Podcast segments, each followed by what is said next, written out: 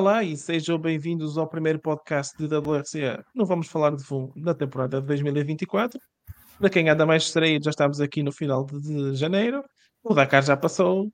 As, as, as- os desejos de ano novo de muita gente já foram desistidos da vida. Portanto, já estamos no janeiro. Espero que tenham tido um bom mês. Estamos aqui já à porta de fevereiro e o ano realmente a arrancar. Nós também estamos de volta. Tivemos agora o Rally de Monte Carlo, a prova inaugural do Campeonato do Mundo de Rallys, como habitual, já é mítico e tradição. E para falar sobre como está o WRC em 2024, ou sobre a prova do Rally de Monte Carlo, tenho comigo Guilherme Nunes, como sempre. Portanto, bem-vindo, Guilherme. E mais uma vez, desculpa marcar o podcast à hora do jogo de Sporting, não é de propósito. E bem-vindo de volta, Hugo. Já não cá estás há algum tempo, portanto, bem-vindo de volta e espero que estejam preparados. Uh, antes de começar, quero, como sempre, agradecer a todos os patronos e as patronas que nos ajudam a pagar as contas a partir de 1 euro por mês em patreon.com.br A, gente, a, gente, agradece muito e cada vez mais temos conteúdos exclusivos apenas para quem é patrono, portanto, se quiserem apoiar, já sabem.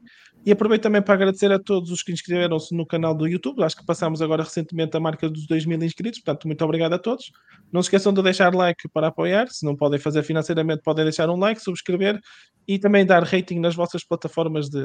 Costumam ouvir o podcast desde o Spotify, Apple Podcasts, portanto, não se esqueçam de apoiar. E se quiserem participar connosco em conversas no WhatsApp, nós temos um WhatsApp, é o VFF1 Conversas, portanto, se quiserem entrar, força, já somos quase 190, penso eu. Tem muito spam lá pelo meio, mas também há muita conversa interessante, portanto, colham o vosso timing para entrar. Portanto, Guilherme Hugo, estamos a prontos, vamos então arrancar e, como sempre, começamos com o Trivia. Eu confesso que foi um Trivia que me deu algum trabalho a pesquisar, mas pelo meio descobri umas regras interessantes e depois a gente fala melhor no fim. Portanto, o Trivia é foi a última vez não tivemos o campeão do mundo a participar na primeira ronda do campeonato do ano seguinte. Portanto, fica aqui a pergunta. A vossa tarefa até o final do, do, do podcast é lembrarem-me, se o caso terminar o podcast e não tínhamos respondido, já sabem, a vossa tarefa é dizer-me Vasco. Portanto, como sempre, mantemos as tradições do ano passado. E agora vamos ao que interessa o ano de, a temporada de 2024 do WRC ficou marcada por algumas mudanças em relação ao ano passado, muito fruto daquilo que, se tem acontecido, que é toda a gente sabe que o campeonato não tem o valor que deveria, o investimento não vale, não vale, o, não tem retorno. Portanto, as marcas estão com alguma dificuldade, então, o promotor está com alguma dificuldade em criar atração e decidiu aqui mexer um bocado no campeonato e decidiram mexer em algo um bocado polémico à data do, de que saiu. Eles decidiram mexer no sistema de pontuação das provas. Ou seja, antigamente nós tínhamos as provas a dar pontos aos 10 primeiros, ou seja, com base na classificação final de domingo, em que tínhamos até 25 pontos a serem distribuídos pelos 10 primeiros, tal como na Fórmula 1 e nos outros pontos motorizados, e tínhamos a Power Stage que dava no máximo 5 pontos. Este ano eles decidiram baralhar isto tudo para supostamente termos mais entusiasmo e mais ação ao domingo, em que dividiram a pontuação até ao final de sábado, ou seja, ao final de sábado, ao final da tarde, o, a classificação geral determina a primeira parte da pontuação, que vai até 18 pontos, portanto, 18 pontos para o primeiro, 15 para o segundo, 13 para o terceiro, 10 para o quarto, 8 para o quinto, por aí fora, até ao décimo. Para domingo, decidiram para a pontuação, ou seja, para uma classificação à parte só de domingo, decidiram atribuir até 7 pontos. Portanto, temos aqui um incentivo extra para os pilotos ao domingo não se arrastarem e lutarem por algo mais. E é isso. Juntamos também a Power Stage que se mantém inalterada em relação ao ano passado. Portanto, isto na altura foi bastante polémico e acredito que vocês também terão algo a dizer em relação a isto. Portanto, eu começo por ti, Guilherme. Até sei que não tiveste uma, uma, uma, opinião tão desfavorável como muita gente que se viu na internet. Qual é a tua opinião sobre o novo sistema de pontuação? Pois é verdade. Eu, eu quando li, eu quando li acho que tive a mesma reação que, que toda a gente foi, que, que raio já começou a inventar. E eu tenho eu tenho um problema com a classificação que é o facto de ser muito confuso ao início. Ou pelo menos a maneira como eles expuseram a, a, a nova, o novo sistema de pontuação, acho que foi muito má. E e quando, e quando se vê realmente no papel não, não faz muito sentido. Todavia, quando vi em ação, até não desgostei, uh, porque um, basicamente eu passei a ver isto como como se fosse um rally dividido em dois. Que na verdade já acontecia, porque uh, nós no ano, no ano, passado, nos últimos anos, basicamente o rally, se estivesse totalmente resolvido ao sábado, o domingo passava a ser irrelevante até à Power Stage. Agora, isso deixa de, deixa de ser o caso. Basicamente, eles pontuam ao, ao, ao, sábado como se fosse uma prova de resistência, quase, e transformam o domingo em dois sprints. Um, o único problema é que os pilotos continuam a ter de poupar, uh, poupar pneus, mas isso aí deriva do facto de, dos regulamentos e para poupar, uh, para poupar nos custos. Um, mas passa a haver um incentivo para aplicarem mais estratégia, saberem, saberem poupar de forma normalmente mais estratégica, uh, porque, porque deixam de poder quase passear nas, nas provas da manhã do domingo e têm mesmo de, de puxar, porque sete pontos são é, é um valor muito grande para, para simplesmente deixarem, deixarem escapar. Partilhas da mesma opinião? Ou... E tendencialmente eu também sou favorável ao, ao novo sistema de pontuação. Só há ali algumas arestas que eu acho que, que, deveriam ser limadas, que é, em primeiro lugar, a classificação final do, do Rally deve continuar a ter algum tipo de valor. Uh, porque no sistema atual, o, o Thierry Neville, muito bem, ele neste Rally ele teve os 30 pontos, mas já vamos mais à frente falar da performance que ele teve.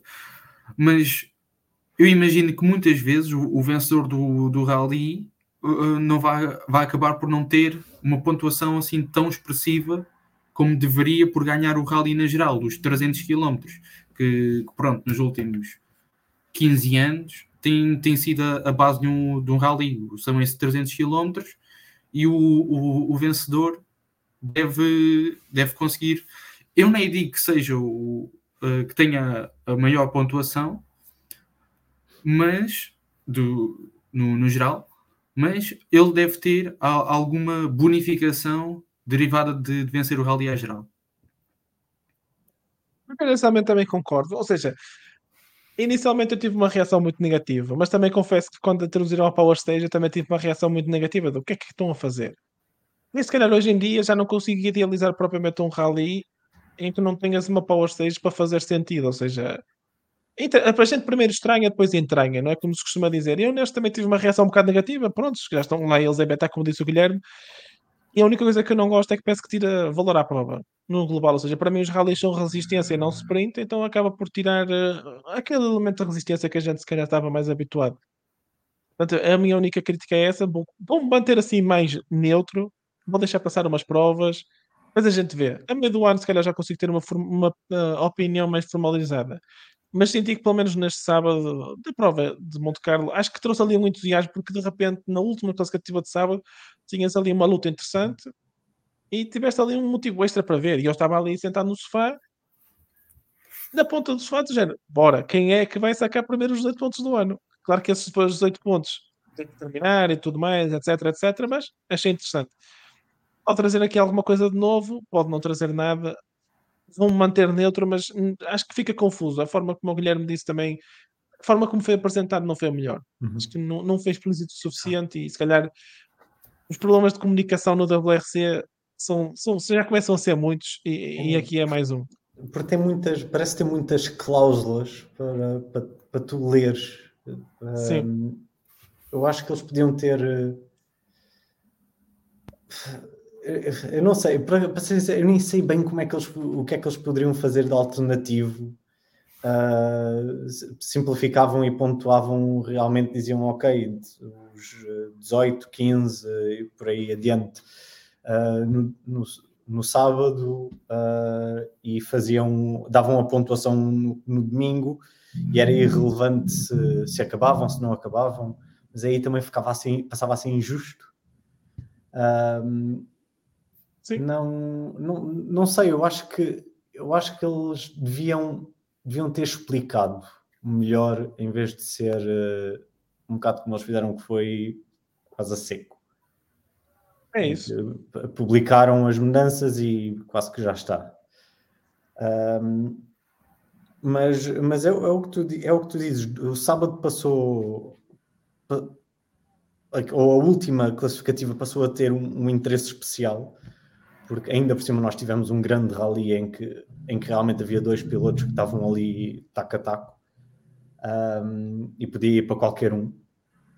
um mas para mim o, ma o, mais importante acabou por ser até as classificativas de domingo de manhã, em que normalmente eles vão a passear e aqui deixou de não, não deixou, passou a haver um incentivo para, para isso não acontecer, para realmente darem o um litro.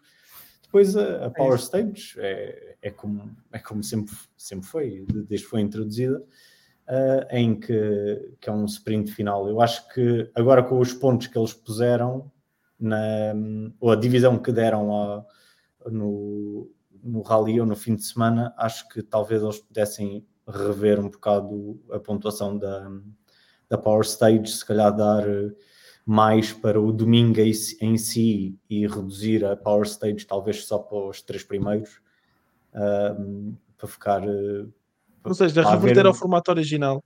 Inicialmente era só os três primeiros que pontuavam. Sim, mas, mas aumentavam os, os pontos de domingo em si, para manter o máximo possível dos 30, vamos dizer. Certo. A única cena que eu vejo que pudessem fazer era fazer como fazem no Campeonato do Mundo de Cross Country. Já como já tivemos no. Não sei se é de Cross Country, se é de Bajas, eu nem sei muito bem, é de todo terreno. Eu vou chamar todo terreno, toda a gente sabe o que é. É isso, é todo terreno e toda a gente sabe o que é. É aquele campeonato que vem correr ao Alentejo, alguns em maio ou abril, portanto também podem ir se quiserem. Fica aqui mais um convite. Exatamente, início de abril. Portanto, como é que aquilo funciona? Tens a pontuação por vencer a prova, e como todas as provas têm durações diferentes, pontuações diárias, ou seja, o top 3 de cada etapa, recebe um ponto extra. Uh, recebe até 3 pontos extra, ou seja, aquilo funciona um bocado de género. Imagina, o Neville ganhou a prova, 25. Mas o Evans ganhava mais 3 pontos por ter sido o líder na sexta, o Neville ganhava mais 3 pontos por ter sido no sábado e mais 3 pontos por ter sido o líder no domingo. Ou seja, ele, no fundo, valorizava sempre os, os três mais rápidos, estás a ver? No fundo era isso. E acabar por dar aqui mais uma, um ênfase em que, por exemplo, podes ter provas de dois dias, que se calhar há rallies que não compensa ter três dias e podíamos ter só dois, mas se calhar se fôssemos ao Quênia, se calhar já compensava ter quatro dias de prova. De repente, ou seja, também abrias esta flexibilidade. Claro que depois também tens que mexer noutras coisas, como os quilómetros por prova, etc, etc, mas era uma ideia. Como todas as ideias, só é estúpido enquanto a gente não verbalizar. Portanto, Sim. Ao contrário, só não é estúpido enquanto a gente não verbalizar. então, é o que é. Bem, Mas pronto, antes de avançar ao próximo. Ah, força, força, Eu tenho uma, uma opinião já algo desenvolvida, ainda não é definitiva, mas já, já pensei um pouco sobre esta situação. E eu, ao início, pronto, estranhei, sim, mas depois de ver, e, e agora que refleti um pouco, eu acho que o Super Sunday até acaba por fazer todo o sentido. Só que temos alguns problemas. O, o Super Sunday, nós só descobrimos este nome no fim do rally, quando foram atribuídas as pontuações. Ou seja, logo aí é uma falha enorme do promotor, porque o Super Sunday deveria ser tratado como, por exemplo, é o, os sprints da Fórmula 1, que tem toda o, um, um grafismo e toda uma imagem preparada que é quase uma, uma, um satélite um da prova. Um, extra. Mas porquê é que eu acho que, o, um, que os um, Super Sundays fa fazem todo o sentido? Porque, como todos nós sabemos, o, o WRC tem uma grande falta de espectadores casuais. E eu acho que o Super Sunday uh, poderia ser a, a, forma de trazer aqueles espectadores que não querem acompanhar um rally inteiro, mas se calhar até querem, não se importam de dedicar ali duas, três horas, mas tem que ser três, duas ou três horas de espetáculo. Não, não pode ser ali duas ou três horas ali de pilotos a gerir e a pastelar, porque quando, quando até nós que somos adeptos mais hardcore, a imagem que nós temos no rally é carro já andar rápido em estradas estreitas. E, e é isso que os, os, espectadores casuais querem ver. Eles não, não querem perceber porque é que o, o, o, o Greazin está com, com uh, super softs e porque é que o Rossell está com softs? Não, não, não, querem ver gestão de pneus, não, não, não querem esperar pela Power Stage. E, e neste sentido, que até é uma ideia que, que eu também. Eu acho que a Power Stage deveria ser acabada porque a, a Power Stage, pelo menos no formato atual, em que há um reagrupamento por causa do, dos compromissos televisivos, de, do vencedor ser o último a passar na transmissão televisiva, a, a Power Stage acaba por nos trazer ali um intervalo demasiado grande no domingo e depois acabamos por ter uh, as classificativas a começar, a começar cedíssimo e depois temos a Power Stage ali por volta do meio-dia. Uh, e, e, pronto, enquanto espetáculo televisivo, acho que não pode haver uma, uma discrepância tão grande em termos horários. O, o, ideal, o ideal seria começar por volta de, das nove e meia e acabar ao meio-dia acho que era um, um, tempo, três classificativas, acho que duas horas e meia é pouco mais que um, que um jogo de futebol, de, daria para um espectador casual acompanhar. E, e até é iria mais longe, com os Super Sundays, até pelo menos em primeira instância, poderiam ter transmissão televisiva. Um, uh, trans, peço desculpa, transmissão gratuita na, nas plataformas digitais, de forma a chegar a, a mais o gente. Shakedown. Tipo shakedown. Por, por, exemplo, só que o shakedown não tem um aspecto competitivo. É um bocado Aliás, passeio. Até houve um, um piloto no, no shakedown, até penso que foi o nosso aportuguesado, o Chris Ingram, que começou o shakedown a aquecer pneus. É, nem é esse tipo de espetáculo que queremos trazer ao, aos espectadores casuais. Eu penso que o produto do WRC tem que ser carros rápidos, estradas estreitas. Sim. Porque um, um, Fórmula 1, eu, ou, ou, os circuitos, eu tenho a ideia que, que as pessoas olham e dizem: hum, é assim, se calhar não andava tão rápido, mas conseguia andar num carro daqueles. Um rally, eu tenho a certeza que 99% das pessoas, sobretudo os casuais, olham e dizem como é que aquilo é possível. 190 naquela estrada. Às vezes a passar no meio das vilas francesas a 180, 190 para casa é impressionante. Mas é, é isso, eu concordo contigo. Uh, vamos avançarmos só aos próximos pontos. Eu até acrescentava mais uma coisa, que era hum, se, para, para haver realmente uma divisão, um, eu, eu fazia com que uh, fosse obrigatório eles terem pneus novos, ou, ou seja, a distribuição dos pneus alocava para sábado e alocava para domingo. Ou okay, seja, uns pneus específicos só, só para domingo? Eh, forçava-os a ter pneus um, novos okay. uh, para, para o domingo. Para ser mesmo sprint, já que eles estão a vender aquilo como se fosse uma parte, a parte mais. É assim, eles ainda não estão a vender. Eles, eles ainda estão a vender. Mas, é, mas é basicamente o que eles estão a dar a entender. Eles têm um, até têm um produto com algum potencial em mãos, mas eles ainda não estão a vender. Isto ainda só está em fase beta, aparentemente. Eu sei, eu sei, mas imagina, o que eu acho é que eles, um, já que estão a dar eles estão a pôr um peso muito grande no sábado. Então no sábado eles deviam fazer realmente como se fosse o dia da sobrevivência. Sim. Uh, em que ali era, é crucial o piloto acabar uh, o sábado. Porque vai ser ali que, que ele vai amelhar o, o número de, de pontos. Nos, na, no domingo deviam fazer mesmo sprint com pneus novos até podiam dizer que os macios ou os super macios eram todos para o domingo. Cenas assim. Um, e vender realmente como um Super Sunday um, sprint, como, como se fosse. E por mim até podiam continuar a vender a última como Power Stage e, e, não, e não trocavam as ordens. Ok. Para... Isso é um problema grande, porque há, há uma não, se grande discrepância vender, se eles não isso quisessem, pode acontecer. Se eles não quisessem pôr todo domingo, vamos pegar na tua ideia, é, se não, mesmo que eles não quisessem pôr todo o domingo uh, tipo, de forma gratuita, eles podiam muito bem, não reordenando uh, a, a, ordem de partida, eles podiam vender ou podiam uh, publicar ou transmitir gratuitamente só a Power Stage. Também é uma coisa que eu nem entendo. E, e, e, por exemplo, muita coisa que eu não entendo nos rallies. Vou só dizer isto muito rápido, até porque acho isto não, não deve ser um tema que se deve arrastar mais. Mas, por exemplo, o, o promotor também criou agora um, um novo troféu de maior número de classificativas ganhas no WRC2 e soube-se alguma coisa? Não. Fizeram um, um post na, nas redes sociais a dizer que o Pepe Lopes ganhou não sei quantas classificativas e pronto, e foi o fim. Quando até podia ser uma coisa que na transmissão eles podiam pegar. Eu acho que o mais grave é isso. Eu não sei se vocês viram a transmissão do pódio final. Tocou a música do Lil, do Lil Nas X, a Industry Baby, tocou na orquestra. Não sei se perceberam. Tipo, o Takamoto Katsuta está a sair e está a tocar Lil Nas X. Um bocado aleatório. E tipo, sou muito do, do, do WRC atualmente, um bocado aleatório só.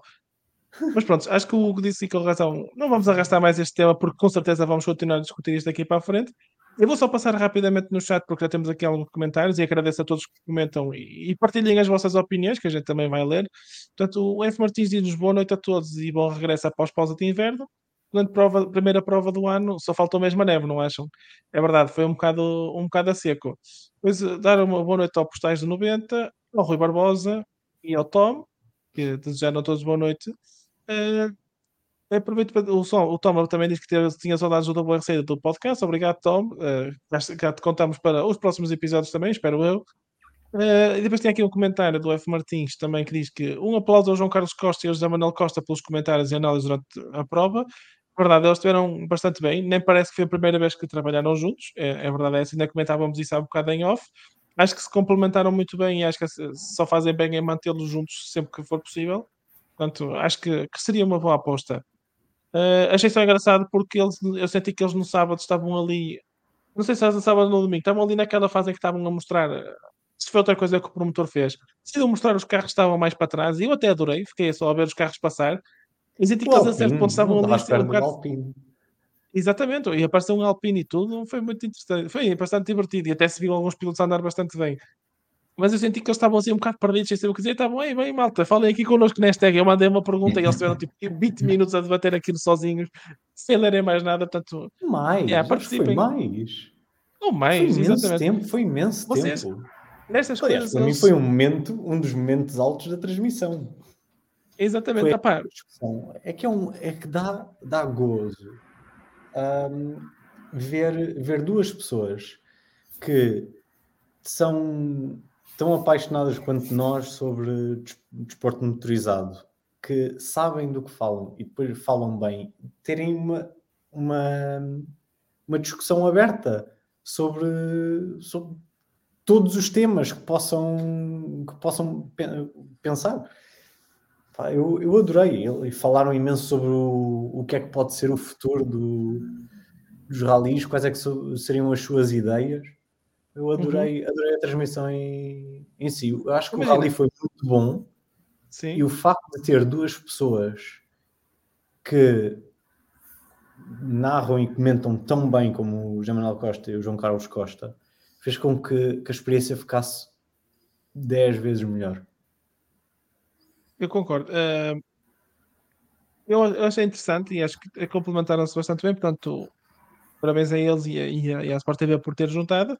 Mas só para terminar, epá, achei engraçado mostrarem os carros mais para trás e até o pessoal no Twitter achei que houve na hashtag do WRC da prova, houve muitas reações positivas em que as pessoas claramente estavam a dizer ao promotor, tipo, em vez de cortares logo para o estúdio, deixa-nos ver carros. A gente também está aqui para ver carros. Não precisa de ser em todas as classificativas.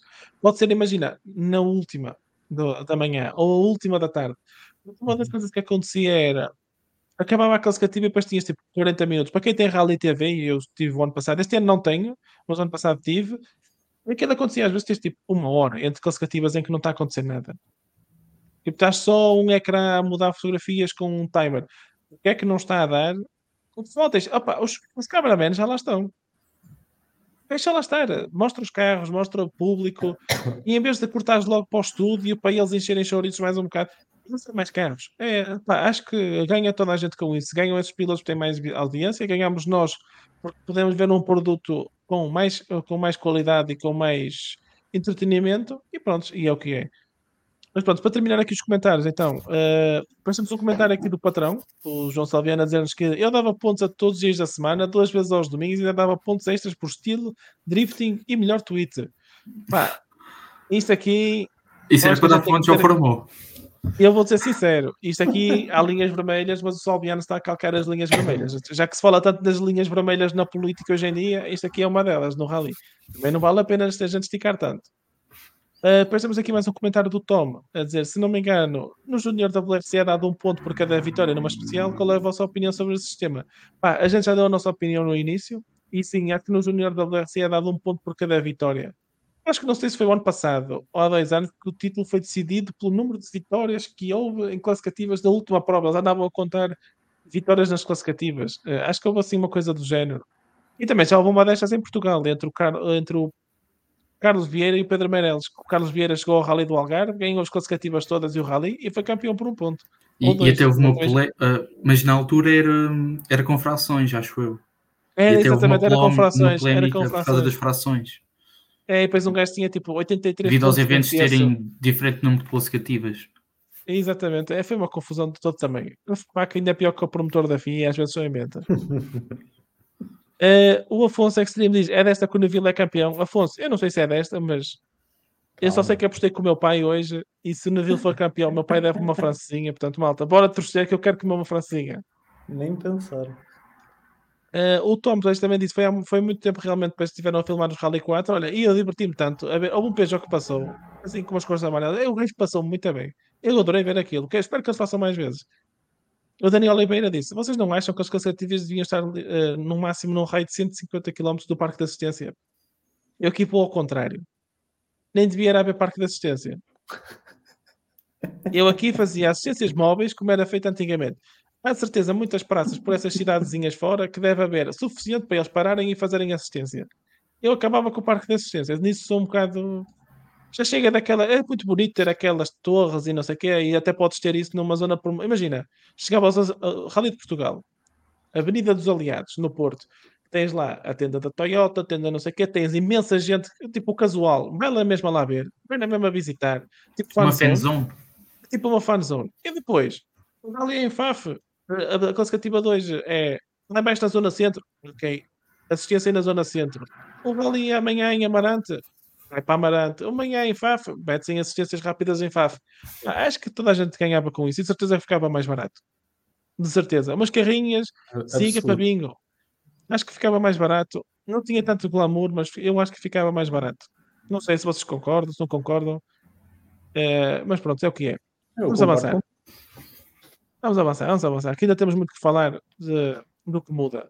Portanto, uh, outra alternativa que eles também fizeram este ano para tentar trazer mais privados, porque é, uma, é um sonho um bocado do promotor voltar a ter privados como antigamente, em que tínhamos, penso que há 10 anos atrás, tínhamos mais privados até a um certo ponto do que pilotos oficiais. Eu quero uma coisa um bocado peculiar, porque marcar pontos não era garantido.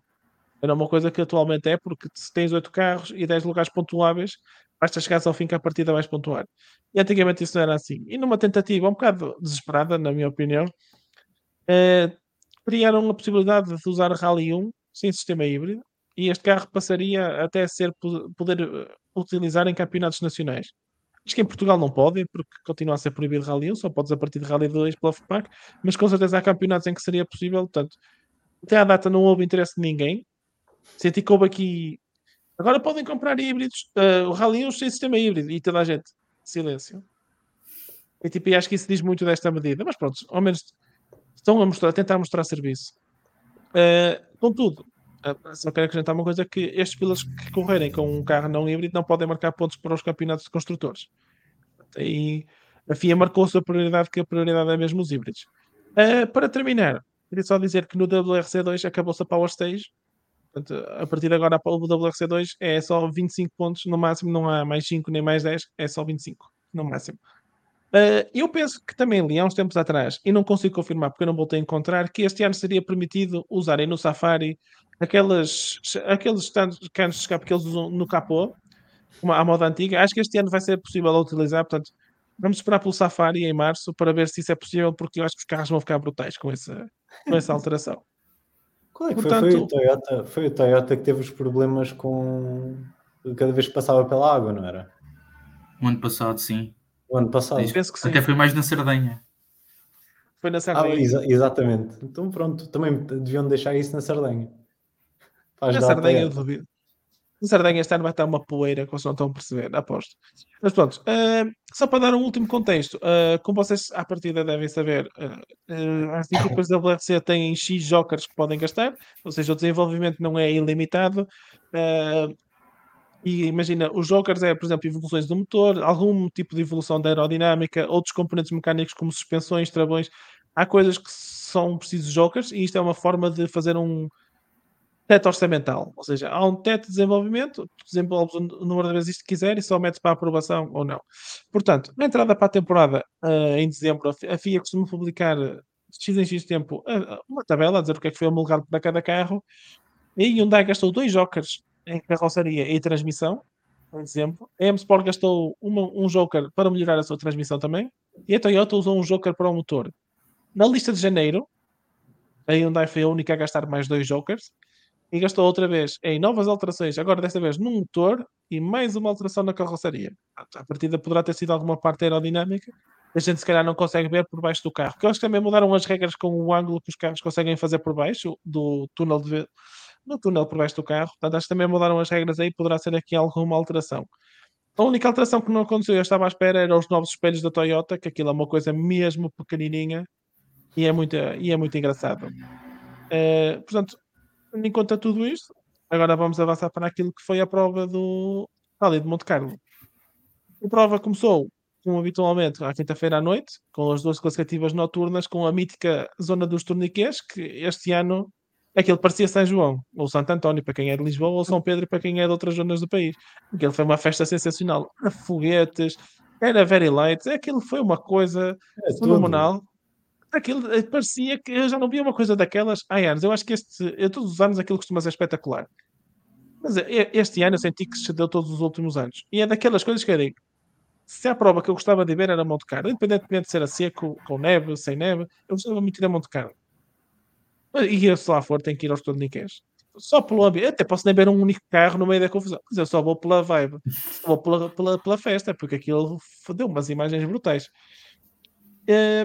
E como, continuando agora para a parte competitiva, não é? deixando festa à parte, uh, como sabemos, o Calero Vampere este ano não participa, portanto, ele coube ao Elfin Evers abrir a estrada como vice-campeão e ele tirou o máximo partido disso, tendo vencido as duas classificativas noturnas e passou a noite na liderança com cerca de 15 segundos de vantagem.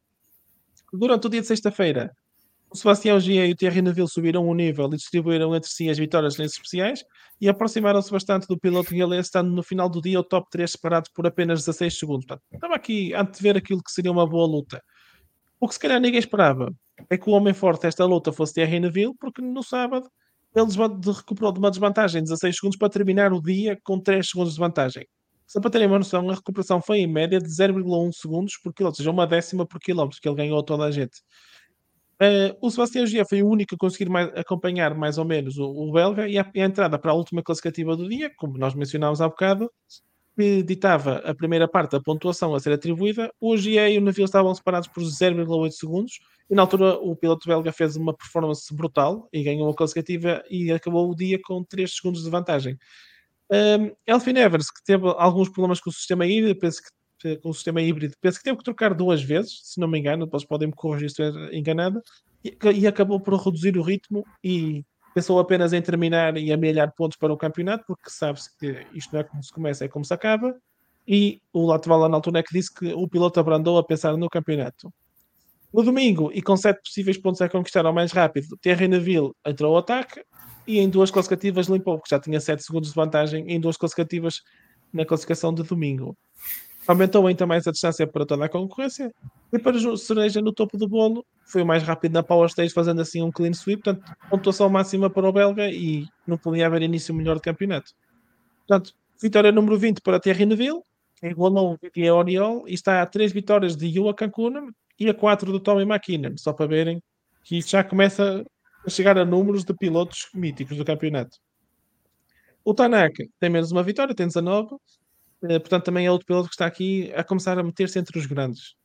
Uh, foi a vitória número 28 para a Hyundai, que está a 6 vitórias da Mitsubishi. E esta foi a estatística que mais me chocou. Portanto, a Hyundai neste momento está a 6 vitórias da Mitsubishi. Ogia foi segundo no fim de semana, um bocado atropelado a nível pessoal. Ele até confessou que perdeu uma pessoa próxima que o levou ao desporto motorizado eh, quando ele era mais novo. Portanto, foi um fim de semana difícil. Ele tentou, por tudo, vencer e dedicar a vitória, mas não foi possível. E o Elfin Evans, pronto, lá se contentou a, a ser terceiro. Acho que ainda fez, foi segundo na classificação de domingo e ainda foi quarto na Power 6, se não me engano. Estou a falar de cor. Portanto, é um fim de semana misto para o piloto galês. É pensar um bocado no campeonato já, porque claramente ninguém conseguiu chegar ao Terry Neville. Em quarto lugar ficou o Otanak numa prova condicionada por um erro nessa, na, na terceira classificativa, provavelmente a única grande zona de gelo que houve na prova inteira, onde perdeu quase 40 segundos e a partir daí e levou o carro até ao final, marcou pontos importantes para si e para a equipa e aproveitou com certeza o resto da prova para testar e se habituar ao Hyundai. Já houve relatos de queixas que ele já se queixou do carro e disto e daquilo, mas pronto, eu acho que aquilo é mais feitio que outra coisa, portanto não levem muito a peito. Uh, o Adriano Formou foi quinto, fez uma prova tranquila, até mostrou algum andamento e a certa altura até parecia que estava em disputa direta com o Tanek. A partir de sábado ao almoço, as ordens de equipa eram diferentes e a ordem era terminar e não estragar a lata. E foi isso que ele fez. Quinto lugar e um bom início de campeonato. Uh, o Andreas Mikkelsen, desde cedo que ficou para trás com as classificativas noturnas, claramente não tinha confiança nem andamento para os acompanhar, e até acho que a prova dele fica manchada por esse início tão difícil na, na, nas classificativas noturnas. Mostrou-se aqui alguma falta de andamento e claramente a precisar de mais provas para, para entrar no ritmo. Portanto, vamos ver o que é que ele consegue fazer. Nakamoto Katsuta foi sétimo e, tal como Tanak, teve uma saída na terceira especial, mas no seu caso não foram 40 segundos, foram mais de 5 minutos. Foi preciso ajuda do público, tudo, como à, boa moda antiga. Tivemos o público a empurrar o carro para a estrada e no sábado e no domingo até mostrou algum andamento e superou até sétimo da geral. O ponto alto da sua performance foi na Power Stage, onde foi terceiro. Uh, Gregoire Munzer foi 21, eu tenho aqui apontado 21, mas eu acho que fiz isto antes de sair a classificação toda. E foi normal, e ele foi normalmente o rally o mais lento, mas no sábado, quando mostrava um ritmo, até chegou a ser a terceira numa classificativa, acabou por ter um, um acidente e ficar fora dos pontos. Faz parte, é para aprender com os erros, não se pode levar como o Formou e o Lubé fizeram nos últimos anos. Agora é tipo chegar ao fim e pontuar e não há invenções. No domingo foi mais rápido que o Mikkelsen e acabou a pontuar, portanto fez um ponto na prova inteira, portanto já não vai a zeros para a segunda prova. No WRC2 tivemos uma prova quase ou ainda mais espetacular que no, no Rally 1, com o Johan Rossell desta vez a vencer de forma justa, numa prova decidida até os últimos metros, numa luta com Pepe Lopes e Nicolai Griazin. O Johan sempre foi um outsider na luta pela, pela vitória, manteve-se sempre perto e venceu as últimas cinco classificativas e subiu à, à, à liderança mesmo, mesmo no final. Portanto, tivemos aqui os vencedores, portanto, Thierry Neville e Owen Rossell, portanto, aqui se falou francês deste fim de semana, no Mónaco. E com isto, aproveito e deixo já o convite a toda a gente que está nos comentários, que era que coisa é que foram os vossos, o vosso destaque positivo. Vamos começar pelo positivo, que eu estou-me a sentir positivo este ano.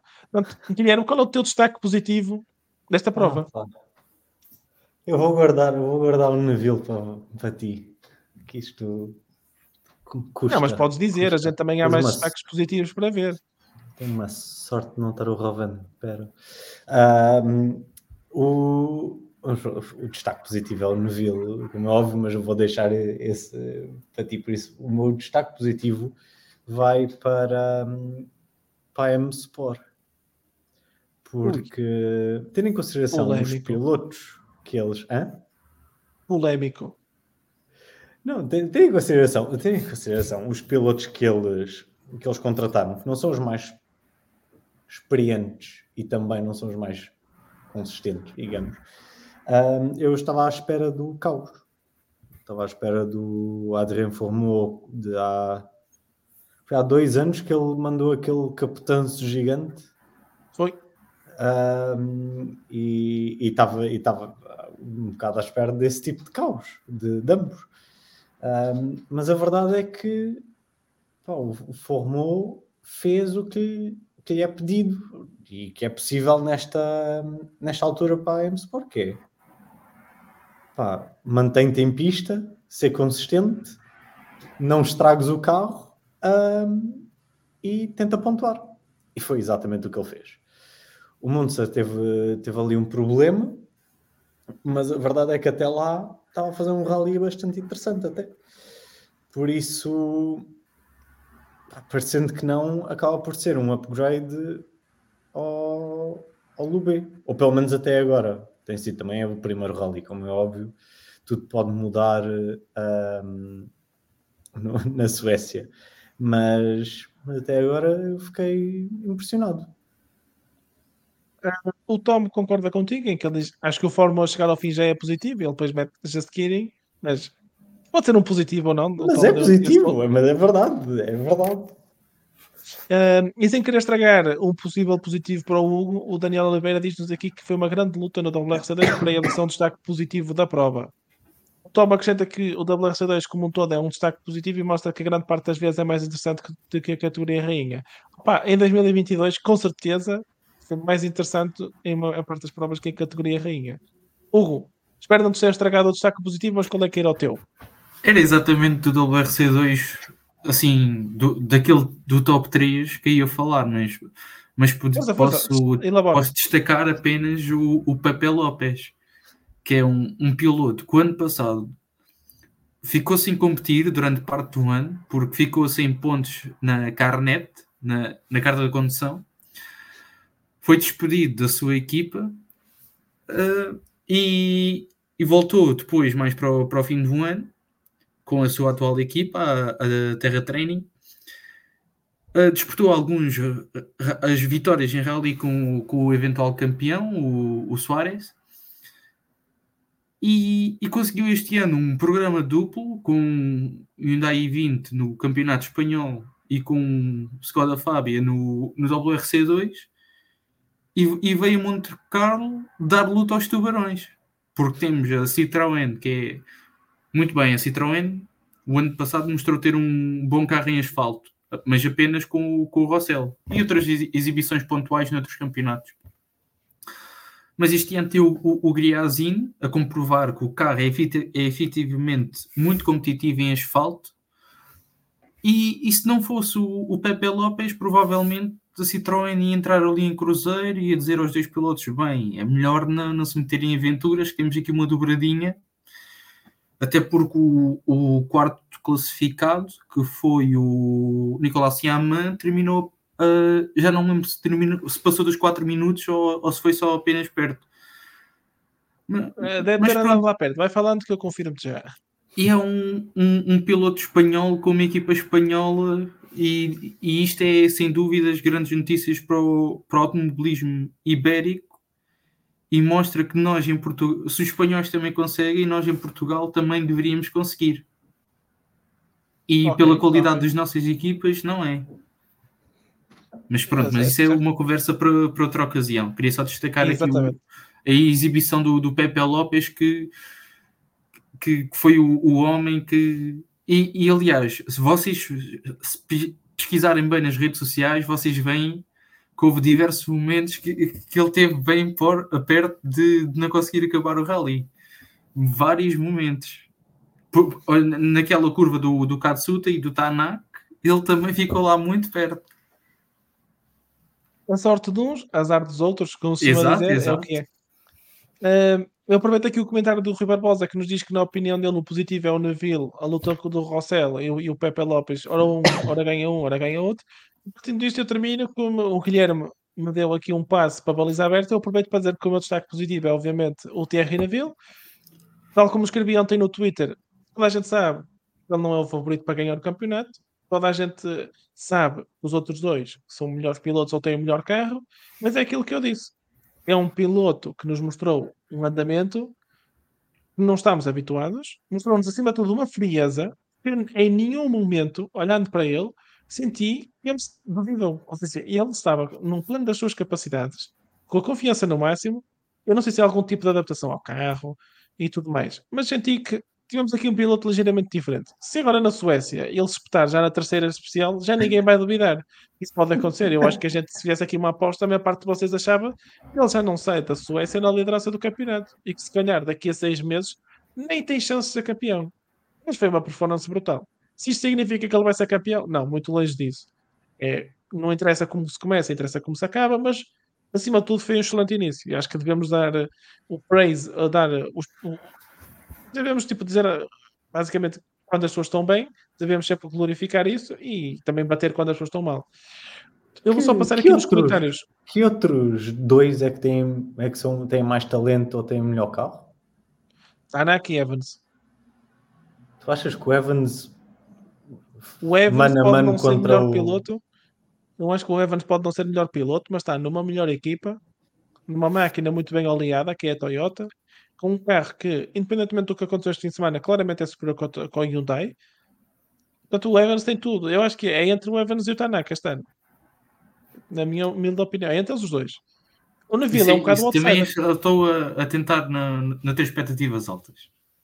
É isso, eu estou a tentar não ter expectativas, mas se o Neville for campeão, podes ter a certeza que eu vou cobrar a francinha ao meu pai. Isso podes ter a certeza. Mas pronto, Eu antes da gente ir eu para os. acredito, eu acredito que a Toyota seja a melhor equipa, mas já não acredito que tenha um melhor carro. Mas isto já não é. Isto não tem a ver com este rally em si. Eu acho que já do ano passado, a partir Sim. assim do final do verão, acho que a. Hyundai fez, fez, fez um clique em que, que fez um em que arrilou com o carro. Por isso, Olha que supostamente a Hyundai já está a trabalhar num, num carro novo para o próximo ano. Ainda nem sabemos se vai ser Rally 1 ou Rally 2 e supostamente já estão a trabalhar num novo carro. Portanto, é, é isto. É isto. Já, já, já não é notícia. A gente não vai dar muita importância porque sabe-se lá de onde é que aquilo veio.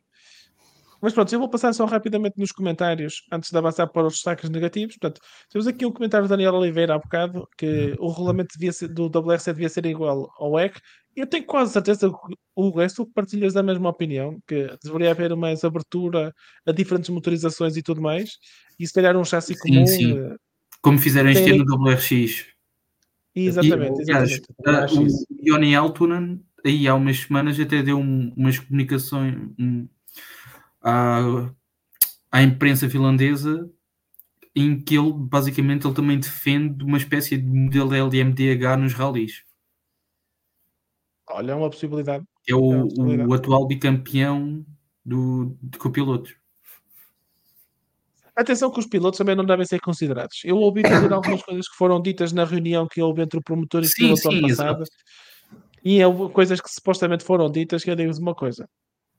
Eles são pilotos, mas vamos deixá-los conduzir e não os vamos deixar falar. mas pronto. Eh, o Daniel Oliveira também diz que os rallies deveriam ter mais classificativas à noite. Tendo a concordar, mas a mim não me apanham lá. A última vez que foi uma classificativa à noite foi no Rally Serras de Faf, em 2015 ou 16, no Confurca em fevereiro, com um- menos um grau. O frio que eu passei não compensa. Eh, o Tom diz: se aqueles fãs todos fossem perto da estrada fossem em Portugal, estávamos lixados. A gente estava lixado também porque não tem tanto dinheiro como a Mónaco. Eu acho que é um bocado como isso, mas pronto, é o que é.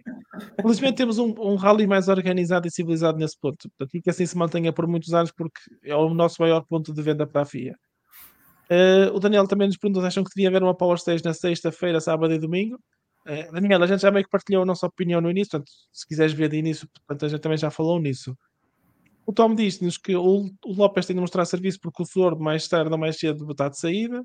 Eu não sei se é bem o Pepe Lopes, mas era giro voltar a, ter um espanhol no WRC Aliás, o, o companheiro de equipa dele este ano, que tem um nome interessante, eh, Sergi Pérez, foi o, o campeão ano passado da, da Copa 208 e este ano vai estar com o Hyundai i20 a fazer o campeonato espanhol. 19 anos. Portanto, se calhar temos aqui os pilotos. O Pepe Lopes até é um piloto, claramente é. Já, para quem acompanha os rallies em Portugal, ele já participou diversas vezes em provas cá, desde Copas 208, eh, mesmo da R5 e tudo. Ele já claramente mostrou que tem talento. Falta-se que- faltou aqui, se calhar, o clique na altura certa, mesmo se calhar a pandemia entrou e não, não deve ter ajudado. E se calhar podemos ter aqui um piloto mundial e neste momento temos aqui alguém que faz Monte Carlo e nem sabemos se vai participar mais. Não está mais nada confirmado, para não?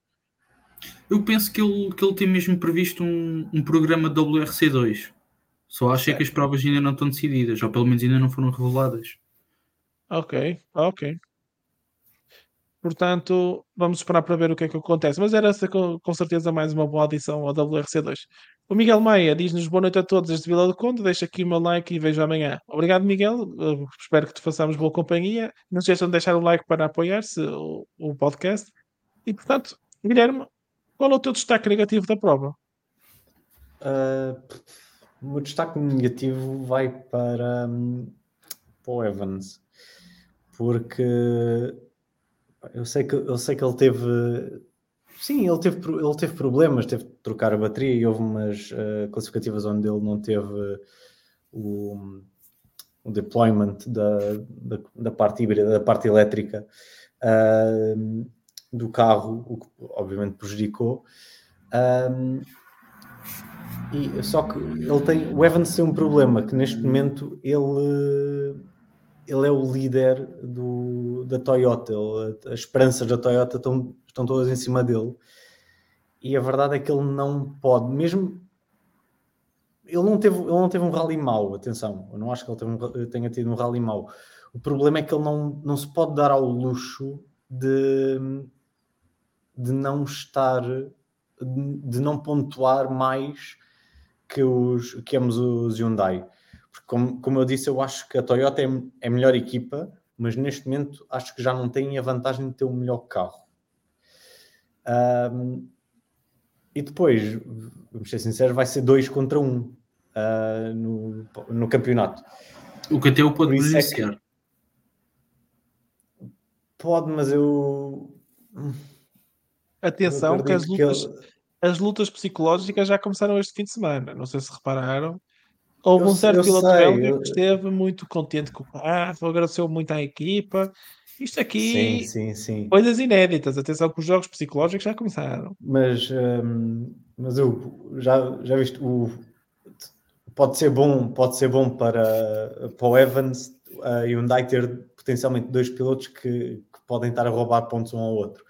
Mas a própria Toyota, este fim de semana, teve um piloto a tempo parcial que, que roubou pontos ao, ao líder da equipa, basicamente. É isso, eu uh, também não ah, percebi essa. E eu não ficaria chocado se na Suécia, do nada, o Rovan Pera também, volta, também rouba pontos. Uh, por isso, por isso é que eu acho que Infelizmente para o Evans, ele não, não se consegue, não, não se pode dar ao luxo de não estar constantemente a lutar pelas vitórias. É esse, okay. eu acho que é esse o, o, problema dele e foi esse o problema dele na, neste rally.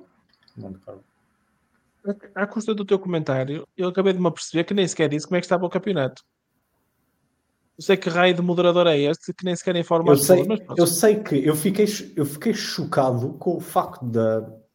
Apesar do domínio total da, da, do Neville e do, vamos dizer, uma boa prestação do, do Oitanak, eu fiquei chocado com o facto da, da Toyota estar em primeiro lugar no campeonato. Foi os pontos do Power Station. É isso, é os pontos Sim, exatamente. Mas uh, fiquei, surpre fiquei, surpreendido porque eu ia, eu ia cascar na Toyota. Uh, mas quando vi a, a classificação pensei, epá, não posso, não posso fazer isso. E, e, e também houve ali um. Tive de focar no Evans. E, e houve ali um ponto interessante, mas que o, o promotor do campeonato não se quis focar, mas que foi no Super Sunday o, o Agi ficou à frente do Tanak por apenas um décimo. E, logo, e foi isso que foi a inversão do, dos construtores. Ah, pois é. Esse pois é. décimo foi o que permitiu à Toyota neste momento estar na liderança do campeonato. Portanto, aqui também foi mais uma coisa perdida. Eles, no fundo, o que eles precisavam era de três morcões como nós e a gente fazia ali um bom trabalho em chamar atenção para algumas coisas que acontecem que eu acho que eles não viram. Mas pronto, estou a brincar, obviamente. É, é só comprarmos um, um, móvel do IKEA e estamos os três prontos para fazer o trabalho para o contor do, do WRC. É isso, olha. Três, três, um móvel, três cadeiras e um microfone e a gente inventava para lá umas coisas para entreter. É, e é o que é. Portanto, Hugo, e qual é o teu destaque negativo? É assim, eu não acho que seja. Eu sinceramente não, não encontro assim grandes destaques negativos neste rally. Uh, mas vou comentar a performance do Yaris Rally 2. É assim, pessoalmente, não acho que tenha assim, sido uma catástrofe.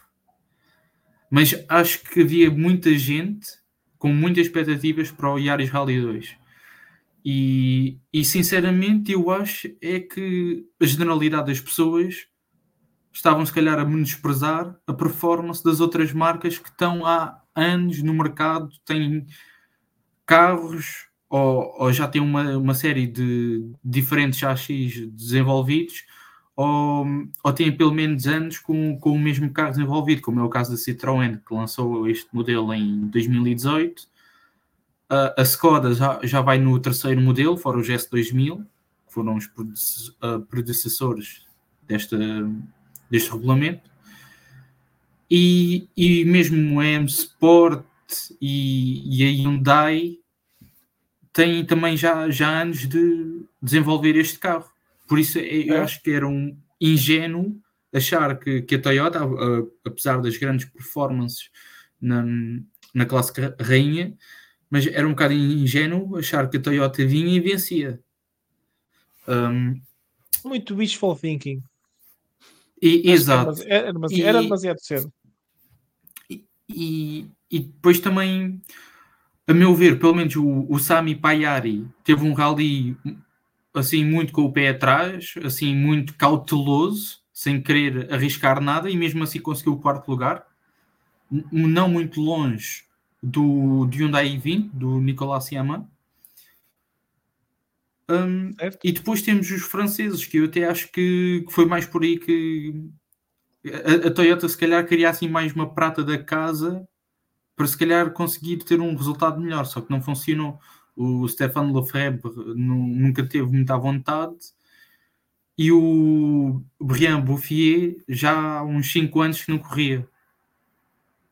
E o, e o Jean Solans, que também vai fazer a temporada de WRC2, Sim. também não, não despontou assim muito. Por isso, eu acho que, vamos ter que esperar, porque sem dúvida que aquele carro tem, tem potencial. Uh, se calhar na Suécia, que é uma superfície mais próxima daquela onde eles testaram mais, se calhar vai dar para, para conseguir estar um bocadinho mais em cima na tabela, se calhar Sim. até pode dar para lutar ali por um, umas vitórias em classificativa, mas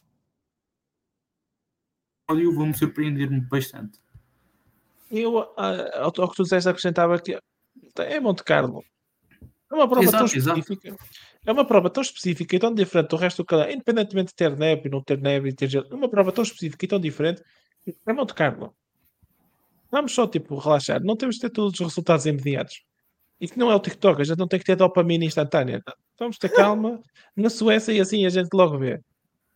Portanto, eu antes de dizer o meu destaque negativo, eh, temos aqui algumas perguntas. O Thomas Enos, que é a primeira vez que o Evans lidera uma equipa, isso pode fazer demasiada pressão para quem não está habituado a tal tarefa. Assim, ele tecnicamente liderou o M-Sport em 2019. Era ele, o Sunina e sei lá, acho que era o era só basicamente tipo, ia rodar no terceiro carro, penso eu. Portanto, é assim, não era bem liderar uma equipa de topo com expectativas de Mundial, mas não é necessariamente a primeira vez. Mas sim, há mais expectativas porque de repente, tanto ele como o Neville e como o Tanek se calhar ganharam aqui uma oportunidade de serem campeões que se calhar não voltavam a sonhar na vida. Então, se calhar também poderá ser isso. Mas não se esqueçam que ele também teve um acidente de bicicleta não sabemos até que ponto sim, ele sim. está a 100%. Portanto, também temos isso. Eh, o Rui Barbosa diz que também acha que o Evans e o Solberg no WRC2 são um negativo para ele. Portanto, o Solberg, o que é que aconteceu? Basicamente, ele arriscou, levou apenas um suplente, um pneu suplente e teve dois furos. Todos os outros pilotos levaram dois pneus, ele levou só um para poupar peso. Ah, correu mal. Podia ter corrido ele bem, também já tinha perdido que... tempo na, na quinta-feira na quinta à noite, por isso lutar pela vitória à geral já, já era praticamente impossível. Se bem que ele nem sequer estava inscrito no campeonato, ele estava só. Sim, ele nem estava tipo... inscrito no campeonato, por isso também é daquelas coisas que. Pronto, é o que é, não quer se estava... muito. Exatamente, acho que não é propriamente daquelas vezes que lhe vai tirar o sono. A ganha experiência que se calhar não vale a pena arriscar assim tanto. Eh, como se vê tipo o risco, não, não valia tipo a recompensa. Mas pronto, o meu ponto negativo também é para um piloto Toyota, é o Takamoto Katsuta. Acho não que podes dizer, mais... não podes falar mal, não podes falar mal. Salviano já, Salviano está a ver o Sporting. Deixa-me deixa aproveitar enquanto ele está entretido a ver o Sporting. Eu acho que o Takamoto Katsuta vai ficar na posição ingrata de ter que liderar, de ter que marcar pontos num ano da Toyota. Num ano negativo, vamos ser sinceros, a Toyota até o final do ano vai ser um bocado a sofrer, independentemente do que aconteça com o Evans no campeonato. Que na luta pelos construtores há imensa pressão sobre o Takamoto Katsuta, que de repente é obrigado a pontuar em todas as provas. A equipa quer ser campeã. E acho que ele aqui ele começou mal. Logo ali na, naquela saída, o Tanak já tinha batido. Portanto, ele, não sei se poderia ter sido avisado mais cedo ou se os batedores não deram a informação correta. Acho que mostrou algum andamento, mas o meu destaque negativo vai para o Takamoto Katsuta. Mas também, claro que poderia ter ido para o Oliver Solberg, etc. Mas acho que o Katsuta merecia aqui mais a pontuação negativa. Portanto, e um bocadinho para fazermos diferente este ano, quem é para vocês o piloto do Rally? Pode ser um piloto de qualquer categoria, quem é que para vocês é o piloto do Rally? Guilherme, É o Neville. Hugo? Eu também vou para o Neville. Pronto, então nem vale a pena dar o voto porque está a ganhar. Portanto, o Neville leva aqui o prémio de MVP para este Most Valuable Pilot. Portanto, está, está resolvido. Esta, esta vez foi rápido e fácil. Portanto, eh, com isto terminamos a parte do Rally de Monte Carlo. Vou só dizer como é que ficou a classificação, porque eu esqueci-me completamente. Portanto, agradeço ao Guilherme por ter feito o comentário para eu me lembrar. Portanto, o Neville é líder com 30 pontos, o, o Sebastião G tem 24, Elfin Evans 21, Otto Tanak 15, Adrian Formo tem 11, Nakamoto Katsuta tem 9, eh, o Andreas Mikkelsen tem 6 pontos e o Gregor Munster tem 1. O, agora que eu me estou a lembrar, o ponto negativo também é poder ter ido para o Mikkelsen, mas pronto, é, é o que é. Fica, desta vez escapou, mas da próxima não se sabe. Eu aí até dou mais o ponto negativo à, à Hyundai por terem escolhido o Mikkelsen para, para esta Sim. prova sem ele ainda ter experiência no carro. Podiam muito bem ter escolhido ou o Sordo ou o Lapi. Aí também estou de acordo. Aí também estou de acordo. Tinha antes de avançarmos para a ronda, para a ronda de notícias, Guilherme, Ele tinha de ganhar experiência de, de qualquer das maneiras. Pá, mas eu acho que Monte Carlo não é a prova certa para tirares um piloto que teve dois dias de testes. Mas pronto, é o que é. E, e, e até podia ter acontecido o Tanak, podia muito, muito bem ter eh, perdido o rally ali, ou ter-se atrasado completamente, e, e, a, e a Hyundai perdia muitos pontos por causa do Mikkelsen. Eles não se podem dar esse luxo. Acho que aqui foi mais um erro de casting da Hyundai do que propriamente do, do Mikkelsen, mas pronto. Eh, só desejar boa noite também ao Doidos pelo Rally, que de boa noite só deu para chegar agora. Ah, mais vale que nunca. Portanto, chegaste mais que a tempo, Bruno. E o Tom diz que para ele o piloto do Rally é sem dúvida o Neville. Portanto, o, o Neville leva aqui o prémio de MVP. A gente no final do ano conta aí os MVPs que cada piloto ganhou e atribuímos um, um piloto do campeonato. Portanto, vamos ver o que, acontece. É, eu cheiro que há um certo finlandês quando aparecer vai ganhá-las a todas, mas é uma suspeição. Mas pronto, então vamos então à A ronda de pesca cansa muito. Hã? A pesca cansa muito. É verdade, é verdade. Eh, mas então a nossa ronda de notícias. A nossa- começamos então com o regresso de Cala Rovanpera já na Suécia, portanto a Toyota será com quatro carros na, na Suécia, mas não se enganem, porque não é hoje é. Portanto, a Toyota vai participar com o Kalle Rovanpera, o Elfin Evans e o Takamoto Katsuta, ambos os três irão pontuar para o Mundial de Pilotos, são os três pilotos nomeados, e teremos como privado, a correr com a equipa oficial e com as cores da equipa oficial, o Lorenzo Bertelli. Portanto, este ano não há nenhum verde tropa, é com as cores da equipa oficial, portanto, as últimas informações que havia era com isso. A Hyundai, por sua vez, tem Thierry Neville, Tanak e Lappi. Portanto, o Lappi volta este ano já para a Suécia, entra já começa- e começa aqui a sua temporada parcial. A M Sport, pronto, tem o Adriano Formoy e o Amundsen e pronto, enquanto já temos dois carros já é bastante bom, mas pelo lado positivo, poderemos ter aqui um bom WRC2 outra vez. Vou salientar aqui alguns nomes que podem estar atentos, que é o Nicolai Griazin, que não vai pontuar, atenção, não está inscrito no WRC2, vai para ganhar experiência no carro. Oliver Solberg estará presente, Sami Payari no Toyota, o Emil Lindholm no Hyundai. Ainda não se sabe se é o Hyundai oficial ou não, mas é do Não, não Hyundai. é. Não é? É privado? Exato. Então não me digas que a Hyundai voltou a deixar cair o programa Jovem Pilotos. não, não há palavras. Eh, o, Mico Ekila também estará presente com o Toyota Yaris Rally 2, que este piloto foi um dos pilotos de sensação ano passado no ERC, mostrou bastante andamento, ainda que não tenha tido grandes resultados. Uh, também teremos o William Creighton, campeão júnior uh, WRC D o ano passado, também podem estar atentos para estar de Ford Fiesta. E penso que se não é o único Ford Fiesta na categoria Rally 2, deve haver só mais um. E também teremos os dois japoneses da, da fornada de jovens da, da Toyota, portanto, é o Yuki Yamamoto e o I, Hikaru Kogura, ambos são de Toyota Yaris Rally 2, portanto, podem estar atentos. E temos um português inscrito no WRC2 que é o Hugo Magalhães, que vai ser o navegador do Al Rashed num Skoda Fabia RS. Portanto, o WRC2 tem mais do que motivos suficientes para, para seguir. E de cereja no topo do bolo temos o Campeonato Júnior WRC, que começa esta, nesta prova. Temos 19 inscritos. Penso que, é um penso que o WRC estava a vender isto como o recorde em mais de 10 anos. E destes 19 inscritos, apenas 6 são repetentes, com 13, 9 pilotos a ingressar, incluindo alguns pilotos do FIA Rally Star, que foi um, um campeonato desenvolvido ano passado para encontrar a próxima estrela dos rallies. Hugo, eu penso que tu estás mais por dentro. Quem é que são os pilotos que a gente pode aqui esperar no, no Campeonato Júnior? A minha aposta pessoal é o Romet Jurgensen, que é um piloto estónio que Sim. foi o vencedor de, do FIA Rally Star. Uh, e depois, os outros maiores candidatos é o Bruno Bolassia e é o Diego Domingues. O Bruno Bolassia é o irmão do Marco Bolassia, não é? Exatamente. Nunca me lembro dele ter resultados a impressionar, mas pronto, vamos estar atentos. Nunca ele, ele, o ano passado, ele na Suécia, ele até houve umas vezes que ele até teve um ritmo interessante. Uh, mas ele, o ano passado, teve, ele até teve a correr cá na, na Península Ibérica no, no troféu Iaris.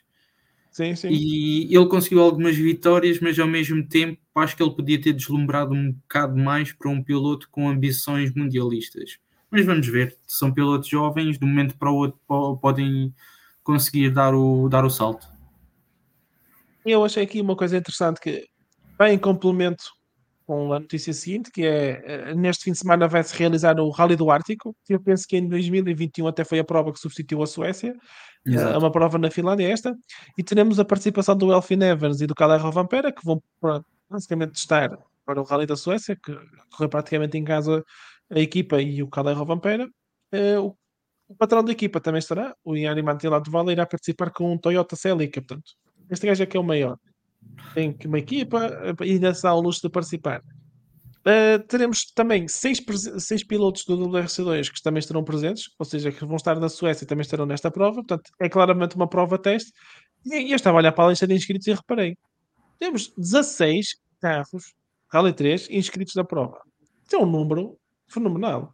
Um campeonato nacional como esse da Finlândia, teres 16 inscritos de Rally 3, em que só tens neste momento no mercado o Ford Fiesta e o Renault Clio, e Renault Clio que se viu alguns agora em França, no, no Monte Carlo, é um número bastante interessante. Portanto, até poderemos ter aqui a FIA ter acertado na categoria e teremos aqui um substituto do grupo N para dar aqui um, um, um e preencher o vazio entre os Rally 2 e os Rally 4. Portanto, parece ser aqui realmente uma categoria começar a ter o seu sucesso. Faltam carros, mas isso com o tempo com certeza aparecerá. Nos campeonatos nacionais até já vai preenchendo, como tu dizes, na, na Finlândia, em França também já vai tendo alguns. A Polónia, por exemplo, tem bastantes até, se bem que pronto, a, a Polónia é onde está a sede da M-Sport, onde eles desenvolvem os Rally 3 e os Rally 4. Ah, pois é, ela é a fábrica, é a fábrica. Mas eh, sem dúvidas que seriam boas notícias a classe Rally 3 começar a, a aparecer mais. Eu também estou de acordo. Acho que entre isto e.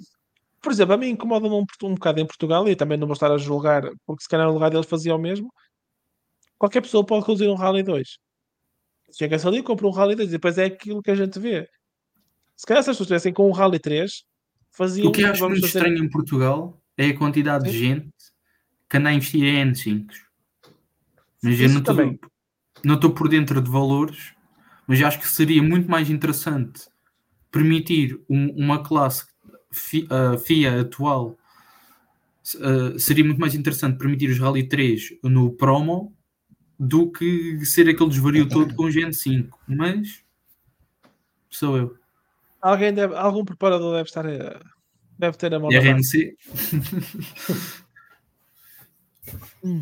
uh, o Tom está aqui só a dizer para finalizarmos que é apenas o Júnior da WRC a autorizar os Force Fiestas, mas os 19 inscritos são um destaque positivo. Spoiler alert. Portanto, o Tom já deu aqui o seu destaque positivo para o, para o podcast da Suécia, portanto, Tom já está, já está apontado. Uh, eu penso que o Júnior, eu há uns anos atrás também criticava, mas é uma coisa que faz sentido. Os carros vão todos iguais. Quem não tem o Fiesta Rally 3 pode inscrever-se no WRC3, mas é um bocado como vimos em Monte Carlo, que no WRC3 tivemos dois pilotos, penso eu, tínhamos dois pilotos inscritos e o resto, pronto, não estava inscrito. Portanto, se calhar aqui também uh, tem que haver trabalho do promotor em promover o WRC3 e não ser só mais um campeonato de suporte para encher com dois carros por prova. Se calhar, quando não há de Júnior WRC, poderia realmente existir mais.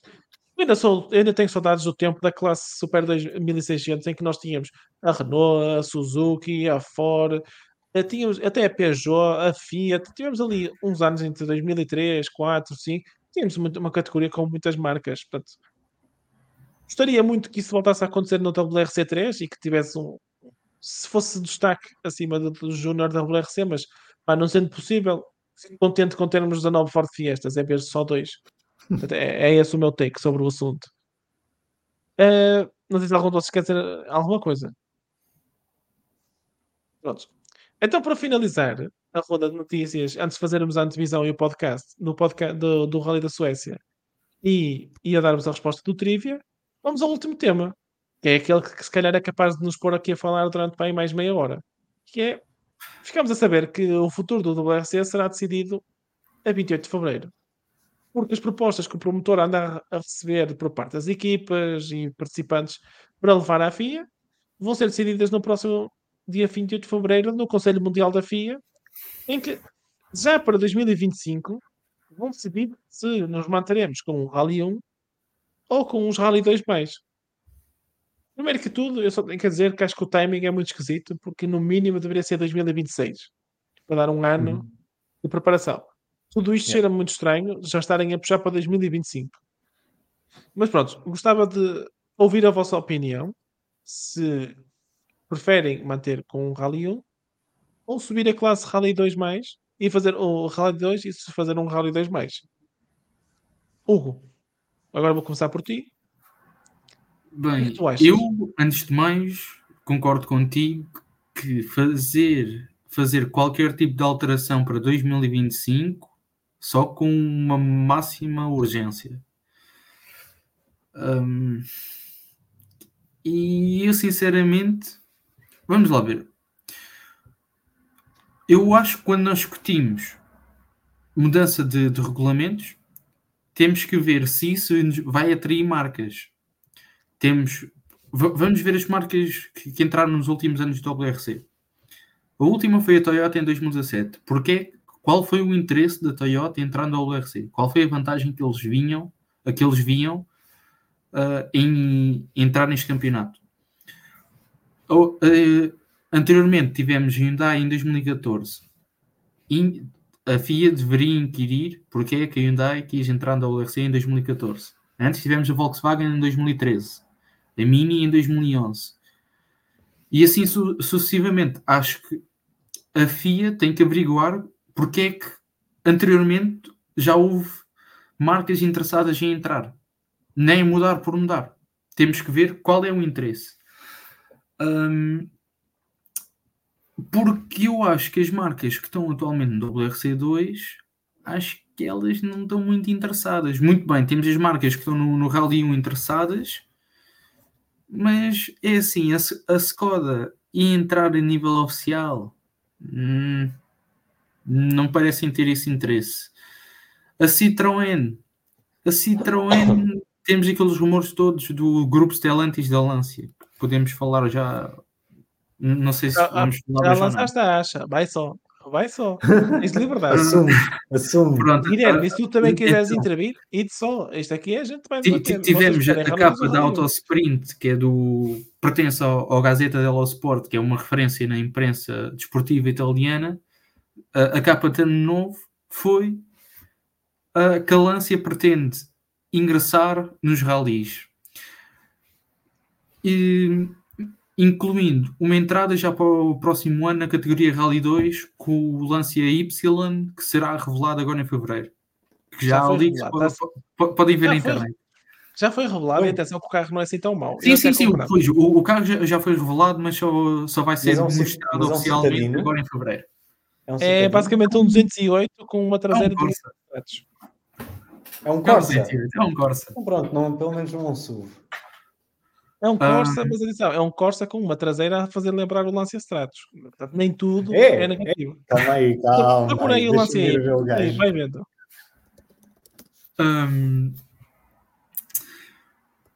Ma- mas pronto, o que seria boas notícias, porque seria sangue novo nos rallies, embora se calhar fosse a custo da Citroën nos Rally 2, mas pronto. Mas se a Lancia ah, daqui a 3 anos quiser entrar no WRC, acho que era positivo. O, o saldo acabaria por ser positivo, apesar de ser a custo da Citroën. Ma- mas pronto, acho que é isso que a FIA tem que olhar. O que é que é preciso para seduzir a, a Lancia? Quais são, é que são as mudanças necessárias para fazer no regulamento? As marcas atuais um, tem alguma objeção a essas mudanças que a Lancia pretenderia impor? Pronto, porque temos que meter tudo numa balança, não é? Simplesmente vamos mudar.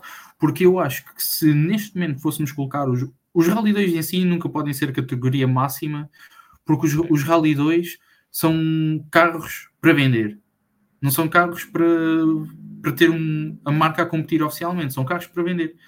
E se vamos ter esses, esses carros na categoria máxima, as marcas vendedoras como é a Skoda e a Citroën iam, iam começar a ficar para trás ou iam ter que começar a investir para, para os carros não, não ficarem para trás em, em termos de desenvolvimento. Vou aqui acrescento uma coisa que o José Manuel Costa e o João Carlos Costa disseram naquele debate, sabe? Que é, muito bem, a gente até fazia Rally 2, toda a gente subia, tinha Citroën, Skoda, Hyundai, tinhas, toda, tinhas cinco equipas, cinco marcas. Tinhas muitos privados. Mas quem te garante, os privados tinham um tratamento igual. Estás a ver? Ou seja, a ideia toda de criar à volta não é bem assim, não é? Ou seja, eu percebo a ideia e, e até admito que a minha opinião, a minha posição sobre o assunto mudou bastante nos últimos meses. Eu era mais favorável a uns Rally 2 o ano passado e neste momento sou mais favorável a manter uma categoria Rally 1 mais espetacular. Agora, está a custo, obviamente, mas eu sou engenheiro, mas não vou ser eu que vou andar a fazer contas por eles. Portanto, que façam contas, percebam o que vale a pena e que baixem os custos. A partir daí, façam o que eles quiserem. Mas eu não admito que a minha posição nos últimos meses sobre o assunto mudou e agora atualmente sou um bocado mais favorável aos Rally 1. Mas percebo o argumento do Rally 2, atenção. Por isso é que eu também estava curioso de saber qual era a vossa opinião e trazer aqui a debate. Guilherme, estás aí muito em silêncio. Estás aí muito distraído, já vi que o Sporting está a ganhar 7 a 8-0, portanto. Já ganhou. Assim, estás aí um bocadinho distraído. Uh, o que é que se passa? Não, não, não. Eu estava a ver o. Tu disseste que parecia um Lancia Stratos. Uh, a única parecença é que disse para os redondos. Atenção, atenção. Tens que ver na ótica na traseira, ou seja, tens que olhar bem para aquilo. Eles idealizaram. Pode não ter sido bem conseguido, mas eles tentaram, Guilherme. Mas pronto, sim. Não, o facto de não ser um SUV já para mim já é uma vitória. Que, que por, acaso, por, acaso, foi um tema que acho que foi o João Carlos Costa que disse, que era uh, porque não abrir mais a, pequenos SUVs como, como Ford Puma. Isso é muito ah, isso sou, é uma coisa. Eu sou, eu sou a favor, eu sou a favor de manterem de manterem os Rally 1. Eu sempre fui a favor de manter os Rally 1 porque porque acho que os rallies têm de ser mais, os mais rápidos possíveis e os, os mais espetaculares possíveis. Sim, os Rally 2 são, são brutais, as batalhas são incríveis porque há uma paridade maior. Um, mas é, há uma diferença clara entre ver um, um Rally 2 a passar e a espectacularidade que é ver estas bestas que são os Rally 1 um, a passar pelo mesmo troço eu acho que, e novamente isto foi, acho que foi mencionado pelo José Manuel Costa e o João Carlos Costa no, naquele mini debate uh, tão bom que foi. Um, por que não abrir, abrir os regulamentos e criar um teto, um teto orçamental? Acho que isso seria uma forma de, de cativar as equipas um, não só a terem, a terem um, um, os gastos mais controlados, como também incentivá-los a, a ter mais inovação no, nos carros. Eu acho que é um, foi um grande erro no início e continua a ser um grande erro o sistema híbrido ser feito pela, pela FIA e não pelas equipas. Acho que é um, um grande, grande erro, porque acho que o facto de ser híbrido devia. É, ou a razão para ser híbrido é para que as equipas, para que, que as marcas consigam um, acumular eh, conhecimento da, da, tecnologia, de fazer com que, se fosse, que seja uma, uma um componente standard. É, é, é, basic, é basicamente ter pá, uma tecnologia. Eles não aprendem nada de tecnologia, nada de novo, não trazem inovação até aquilo e... parece ser bastante rudimentar mesmo. Sim, e fica. E, fica... e, dá, e dá um monte de problemas. Dá Como ele lembra-se que este é, fim de semana teve que usar três. Exato, e depois, e, e mesmo as próprias equipas não, quando têm problemas não é, não é por culpa própria. Um, que, eu acho que, é, que eu acho que é injusto, mas uh, eu por acaso eu estive a pensar que no eu não sou particularmente fã, mas a Fórmula E no início eram uh, os carros eram bastante os carros eram bastante standardizados. Um, e penso que as baterias os motores eram de, feitos pelas marcas mas as baterias não. Penso que era assim.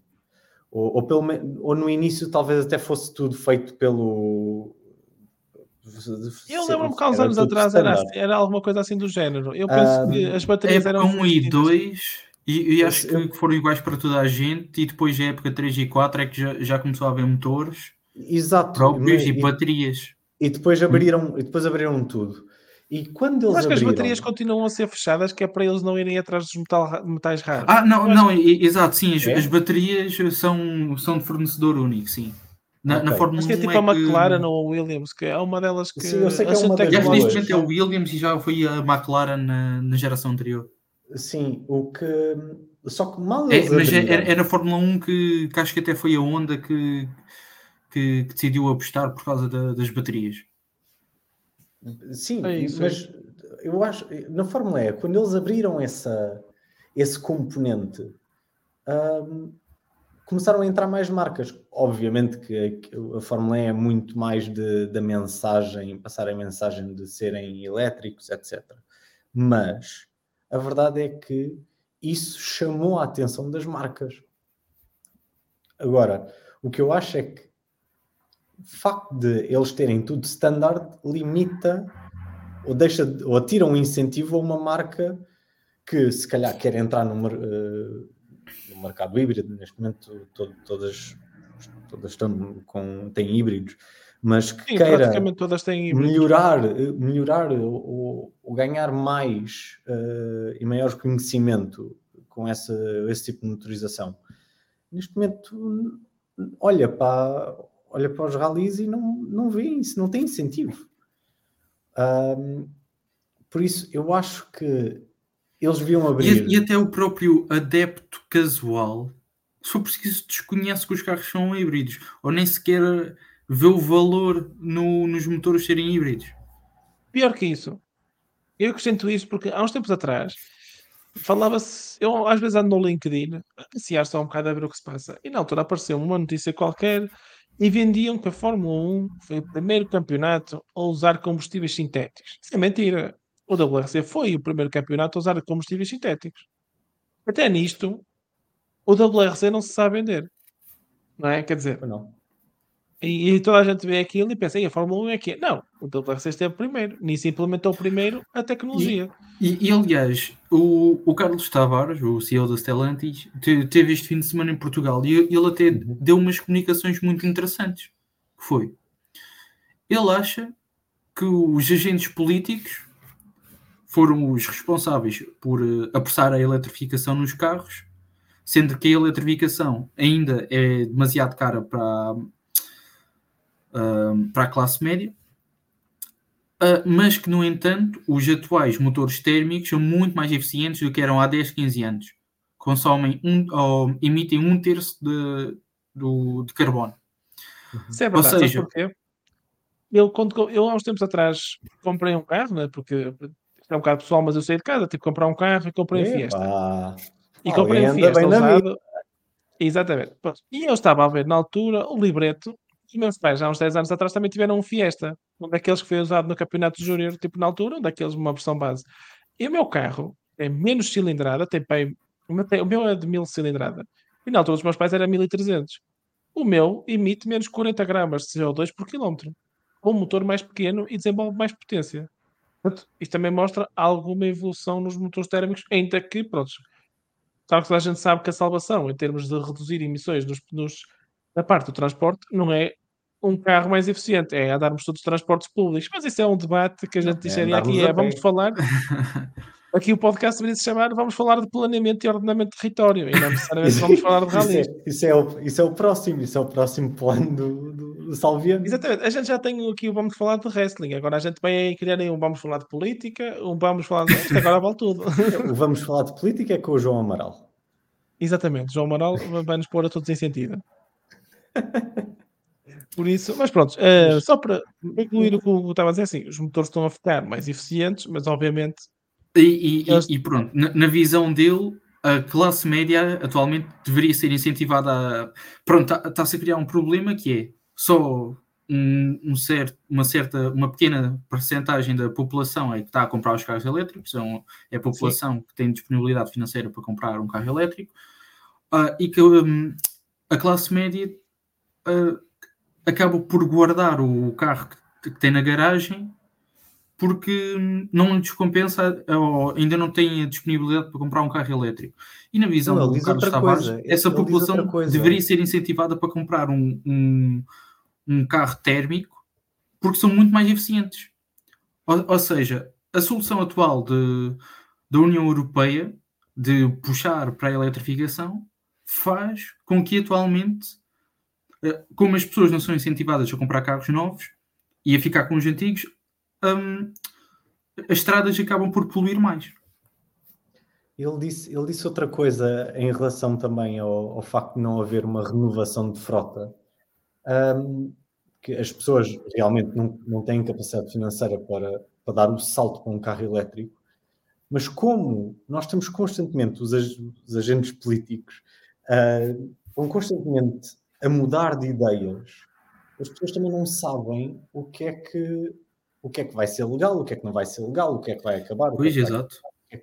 E, ou seja, Nós, alegadamente, já nem deveríamos andar de carro de combustão nas cidades, não é? Se fôssemos cumprir as primeiras leis, era 2025. Acho que, acho que era 2030. Não era, era 2030. sempre 2030? Ok, não tenho, não tenho, ignorância não tenho essa ideia. Mas um, alguém que pode ter um carro mais antigo não sabe se pode se pode esticar e comprar um carro novo a gasóleo para daqui a um ano dizerem ah, vai ser banido, os carros a gasóleo não podem entrar nas cidades. E esse carro de repente passa a valer zero. Eu não sei como é que nós chegámos a esta conversa já agora. Começámos a falar de cá. Eu também pensei nisso. O que tem? Estamos a fazer. E já nem sei como é que a gente chegou, mas. Porque estávamos a falar do, do, do, dos motores híbridos que ah, tu com Dynamics não, do, do, ainda bem que temos cá o Hugo, ainda bem que temos cá o Hugo, Guilherme, porque eu já também ia chegar lá. Não, nós, nós íamos acabar, nós íamos acabar a falar num tema qualquer de completamente random. Exatamente, exatamente. Mas eu acho que hum, eu acho que, que os ralis deviam manter os rally 1, deviam abrir mais os regulamentos hum, em termos da bateria. Um, e acho que devia ser imposto um, um teto orçamental pá, podia para, pá, para incentivar as marcas a serem mais inteligentes com o que gastam, uh, a inovarem com, com a tecnologia. Uh, pá, poderia, também pode ser uma maneira de, de manter, manter o, o pelotão mais, mais uh, competitivo. Uh, ah, claro, por exemplo, na, na Fórmula 1 pode dizer, ah, na Fórmula 1 tem teto orçamental e, e não está competitivo. Sim, se, se, contarmos que o Verstappen realmente não está, mas eh, se olharmos para o pelotão em si, ele está Sim. bastante competitivo. Um, por isso, eu acho que eu acho que deveria ser eh, esse o caminho. Acho que deveriam vender melhor o facto de serem híbridos, Uh, só que, tendo em consideração que a componente híbrida não é ou a componente elétrica do híbrido não é feita pelas marcas, as marcas não têm incentivo para o, para o vender. Um, e acho que, como um todo, deviam vender a parte do, dos combustíveis sintéticos. Acho genuinamente que o, o, quem manda no Campeonato do Mundo de Rallys não sabe vender o produto que tem. Esse é o ponto fundamental aqui nesta conversa. Porque pegando naquilo que tu disseste, acrescento que, somente, como disse há bocado, favorável a manter os Rally 1, com mais abertura a tudo isso, mantendo o sistema de jokers para evoluções, eh, ou seja, que a gente pode fazer X evoluções por ano, mas a juntar a tudo isso, tens que meter um teto orçamental, porque claramente a Hyundai e a Toyota devem gastar duas ou três vezes mais que a M-Sport, e além de tudo isso, aumentar o valor do produto. A gente só fala em cortar, cortar, cortar, mas a gente fala pouco em aumentar o valor do produto. E lá está, como tu disseste bem, o promotor não sabe vender. E se tu não sabes vender, não sabes aumentar o valor do teu produto. à partida, é isto. Portanto, é sempre a gente voltar a bater no mesmo. É aquilo que falámos há bocado. Porque e, e, e sabes que eu, nós poderíamos ter qualquer tipo de carro, o, o, o, problema acaba sempre por ser o promotor. Exatamente. A gente, toda a gente sabe o problema. Agora, cabem eles fazer alguma coisa. Pelo menos uma coisa é certa. A comunicação nas redes sociais melhorou um bocadinho. Isso aí acho que ninguém aqui pode estar a negar. Portanto, as coisas parece que aos poucos estão a ir, mas eu acho que é lento demais. E eu acho que também foi um bocado ao empurrão daquilo que a Hyundai fez, que a Hyundai fez aquela brincadeira brilhante do trailer do GTA 6. Acho que saiu muito bem. Portanto, a Hyundai, para quem não sabe, foi contratar o Seb Scott IM Sport, que era quem era quem tratava da parte de, de, social media e dos vídeos. Portanto, se forem ver a M Sport no ano passado, tinha uma coisa que era o Roadbook, era uma série que acompanhava o, o por trás das câmaras na M Sport. E um bocado parecido com o da McLaren, como é que era? O Unbox, não era, Guilherme? É o Unbox. Era, pronto. A M Sport tinha o Roadbook, que era um conceito semelhante e até era bastante engraçado porque era esse rapaz, o Seb Scott, que fazia os vídeos todos. É um rapazinho de bigode, vocês vão reconhecê-lo assim que o verem. Uh, e ele passou para a Hyundai. E parece que este ano o Cyril deu-lhe ali algum budget para ele trabalhar. Portanto, vamos ver o que é que a Hyundai faz. E pode ser que traga com eles de empurrão o promotor. Portanto, a ver se começam a vender isto mais e melhor. Claramente estão, estão a falhar. É, a gente, no fundo, volta sempre a bater na mesma tecla. Portanto, Parece-me que aqui estamos todos mais favoráveis a manter os Rally 1, mas pronto, vamos ver o que é que a FIA decide. Esperamos que quando a gente vier gravar o podcast em março para o Rally do Safari, não estejamos aqui a lamentar mais uma decisão errada. Portanto, uh, para terminar este tema, e antes de passarmos à divisão, uh, temos aqui um comentário, dois comentários do Tom, que queria ler, que é, ele acha que os Rally 2 não só atrairiam mais marcas, mas também mais privados, com carros mais baratos. Tenho saudades de ver pilotos como o Martin Procop, por exemplo. Eu não tenho muito, porque ele não dá cara, aquilo também é fenomenal. Ele e a Fiona, ou o Shrek, olha lá como é que se chama o carro dele agora, aquilo é fenomenal também. Portanto, ele também está lá bem. Sim, tenho saudades de ter ali um privado regular, mas pronto, é o que é, é o que temos. Esperamos que isto mude. Uh, o Tom também nos diz que a solução passaria por uns rallies com mais potência, menor restritor, por exemplo, e aerodinâmica mais desenvolvida. Ah, eu acho que foi o EWRC que partilhou aí uns conceitos do que poderia ser o Rally 2, e até nem era feio, confesso. Basicamente é, a geração eu... 2011 do WRC. Exatamente, exatamente. Também foi, foi a primeira cena que me vem à cabeça. Pelo bem, temos aqui um comentário do Ricardo Pires, que é Vasco Moura aparece no Dragão Camon Gunners. O Ricardo é do Arsenal Portugal, é, que está aqui a fazer alusão ao Porto, ao Porto Arsenal, porque, para quem não sabe, eu gosto bastante do Arsenal, é o, clube eu, é o único clube de futebol que eu sigo, com exceção dos meus, do clube em que o meu primo treinar. Não és do Tottenham? Hã? Não eres do não, Tottenham? Eu do Tottenham nunca na vida, não estou a brincar. Não quero saber do Tottenham. Portanto, uh, só queria deixar aqui os parabéns publicamente ao Arsenal Portugal, que foram reconhecidos como membro oficial, ou como grupo de adeptos oficial do, por parte do clube. Estiveram lá no Emirates Stadium e até tiveram direito a reportagem na Eleven Sport. Portanto, parabéns ao Arsenal Portugal. Portanto, boa sorte para o futuro e que continuem a crescer e que haja mais gunners por este país fora. Portanto, pelo menos para já vai dando gosto de ver. Portanto, Vamos ao penúltimo tema, porque a próxima ronda é o Rally da Suécia entre 15 e 18 de fevereiro, portanto podem marcar nos vossos calendários que é mais um rally único no campeonato. Uh, Guilherme e Hugo, peço-vos qual é que é a vossa previsão de pódio para o Rally da Suécia? Ah, pá, sabes qual é que é a minha previsão? Nem precisas Então manda lá, diz-nos lá. Ah, o... Vai ser o regresso do rei. Do... Não, por acaso o rei não pode ser, porque o rei deve ser o, é o Lueb. Uh, vai ser o, o, regresso do príncipezinho, uh, todo motivado, certamente, já, já deve estar farto de fazer drifts. Um, não, tô, ele agora foi vendedor de carros, eu, não sei se reparaste. Mas eu acredito, eu acredito que ele, que ele venha com, com pica e, e é a minha aposta para, para vencer. Eu normalmente dou-lhe azar, por isso, se calhar isto aqui é um erro. Um, mas depois acredito que sejam os dois, os dois Hyundais.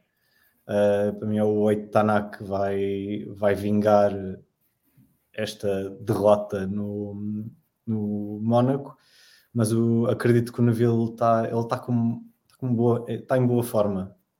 E, e, com, e, quando, e quando o Hyundai no ano passado, uh, na minha opinião, quando o carro fez, deu o clique, acho que ele próprio também o fez um, por isso acredito que ele vai voltar uh, a lutar pela vitória, para mim fica em terceiro lugar, fica no pódio.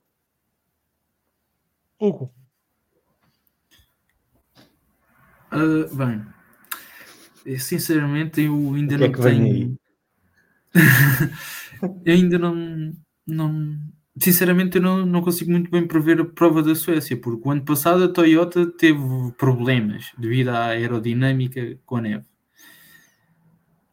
Mas seria ingênuo achar que a Toyota vai repetir os mesmos problemas. Ahm, por isso, não sei mesmo. Eu, eu acho que as duas marcas vão estar muito equilibradas. Acho que o Tanaka, até derivado também da posição de estrada, é um dos favoritos a vencer, mas o Robampera ainda vai partir de mais trás. Por isso, acho que vamos ter uma boa luta entre eles os dois. E gostava que tivéssemos um Joker que fosse o Lapi, que o ano passado também teve um ritmo fabuloso. Pronto, obviamente foi uh, um bocado ofuscado também pelo ritmo do, do malogrado Breen, mas o, o Lapi o ano passado também teve muito bem até a, aquela situação dos pneus. Que é um, por acaso é uma questão que não falámos, foi nos Rally 1 houve zero furos Pirelli e no geral quase que não houve problemas quando a Ancook está com problemas na Fórmula E. Mas pronto. Um, um, por isso, acho que a única coisa garantida é que a M Sport vai, vai estar assim em zero ritmo. Porque o, o e o Gregoire Munster praticamente não têm experiência na Suécia o Munster, no ano passado, até fez o, o Rally com Fiesta Rally 3 e mesmo assim não deu luta a quem se destacou. Por isso, se, se no Monte Carlo se calhar já não havia expectativas e agora podem ter ficado ligeiramente mais elevadas, acho que na Suécia vai ser mesmo quase zero ali a, a roçar no negativo. Muito bem. Portanto, não queres mesmo arriscar? Não, mas podemos, quer dizer, ainda não ah, fiz os meus postos para o Rally 2. Diga um. Diga um. Não, tira só um. Tira só um. Diga um. Diga um. Tu entre o Solberg um. e o Lindol. Okay. Eu, a cabeça diz Solberg, o coração diz Lindol. Vamos ver. ok, no WRC. Portanto, o Hugo vai fazer o WRC2. Portanto, eu para terminar, opa, eu acho que vai ganhar o Rova Pera, até pela posição de partida. Mas acho que no pódio poderemos ter ali um Tanaka, que na Suécia também costuma andar bem, como vimos ano passado, e acredito que talvez o Lapi. Portanto, eu ia arriscar aqui um, um Rovampera, Tanaka, Lapi e talvez ali na vila uh, pelos lugares do pódio, mas não atrás, porque senão depois o Cyril manda a trocar e aí a gente vai ter aí uma ceninha triste. Portanto, esperamos não, que não tenha não, que acontecer. O, o Neville pelo pódio não luta, desculpa. Ah, pá, ele, já, ele, foi, ele foi confirmar. Ele já lá ganhou na Suécia. Atenção, ganhou em 2018. Mas, mas o Neville vai abrir a estrada. Pois também é verdade. É um bom pormenor. É um bom pormenor. Também, depois eu tenho que ir ver quantas vezes quem abriu a estrada ganhou. Portanto, também é uma boa estatística para depois se ver. Mas pronto, então eu arrisco que o meu pódio será Rovampera, Tanaka e Lapi. Uh, para terminar, antes de falarmos do Trivia, três comentários só para fechar. O Lentes Pro Rally diz que se não se vender melhor o produto, não se arranja maneira de chegar. E, se não se vender melhor o produto, se não arranjarmos maneira de chegar às massas, pode haver 50 Rally 1 com 50 Rovamperas que não chegamos a lado nenhum. 100% de acordo. Portanto, vender melhor o campeonato é uma coisa fundamental. E o Tom deu-nos aqui a sua antevisão para a Suécia, com Rovampera, Tanak, Evans, portanto até é bastante semelhante com a minha, e outro o Lapi pelo Evans. Essa pela questão da posição de partida do Lapi e do Rovampera, portanto são dois nomes a ter em conta. Portanto, para terminar, o trivia. Portanto, eu vou reler a pergunta e é quando foi a última vez que não tivemos o campeão a participar da primeira ronda do ano seguinte? Então, algum de vocês quer dar um, quer dar um tiro? Eu posso acrescentar uma coisa para dar uma ajuda. Até 1997, o Campeonato do Mundo Rallys tinha umas regras muito semelhantes ao WRC2. Não eras obrigado a participar nas provas todas, eras obrigado apenas a, a participar em X provas das que havia, ou seja, um bocado semelhante à atual, ou seja, não eras obrigado a participar em tudo, mas era, imagina, se houvesse 12 provas, participavas em 9, por exemplo, e eram os novos melhores resultados. Assim uma coisa, ou seja, era muito semelhante ao WRC2 atualmente, portanto, isto aqui já fica uma pequena ajuda. 2014. Ah, que tiro ao lado. Eu tiro ao lado, não há desculpa, necessidade disto. Não há necessidade. Estás muito cedo, estás Hum. muito cedo. Eu dei-te uma ajuda, pá. Eu dei-te uma ajuda. Epá, eu pensava que era. Eu, tava, eu me meti na cabeça que era quando o web. É assim, para, para estares a falar em 97, há uma grande iniciação ao máquina foi campeão nesse ano. Não, não pode ser. Não tem necessariamente. Eu só, só vos quis dar. Sim, exato. É assim, eu quero que dizer o, Pode ser antigo. o Oriol. Em que mas- ano? Ora, o Oriol foi campeão em 94. Por isso seria em 95. Poderia ser, mas não é. Eu estive, por acaso, depois, dei por ela, que já estava tão atrás, fui até ao fim do campeonato. Eu, eu basicamente encontrei que foi o Miki Biasião em 89, não participou, é muito caro. O Yua Cancuna não participou em 88. O Ari Vantana não participou em 82 e o Walter Hall não participou em 81. Porque lá está, não eras obrigado a pontuar todas as provas. E na altura houve muitas equipas que saltaram a primeira prova do campeonato. Fosse ela Monte Carlo, acho que a Suécia também chegou a abrir eh, o campeonato. Portanto, na altura era um bocado isso. Confesso que era um trivia um bocado difícil e demorei um bocado de tempo a procurar, confesso. Mas pronto, eh, sendo assim, eu dou por terminado. Não sei se algum de vocês quer fazer um comentário final para terminarmos. Não? Que a Suécia seja igual. Ou melhor. Pronto, exatamente. Olha, aí está. Um, um, um bom preview que seja igual. Portanto, muito obrigado a todos e a todas que nos estiveram a ouvir. Muito obrigado ao Guilherme e ao Hugo pela companhia e por, por nesta última uma hora e quarenta. Ainda sou do tempo em que este podcast tinha menos de uma hora. Agora já vamos em uma hora e quarenta. Mas pronto, muito obrigado pela companhia e pela boa conversa. Vemo-nos a todos depois da Suécia, eh, lá, lá para 19 ou 20 de fevereiro. Até lá, divirtam-se, sejam felizes e, e bom rally.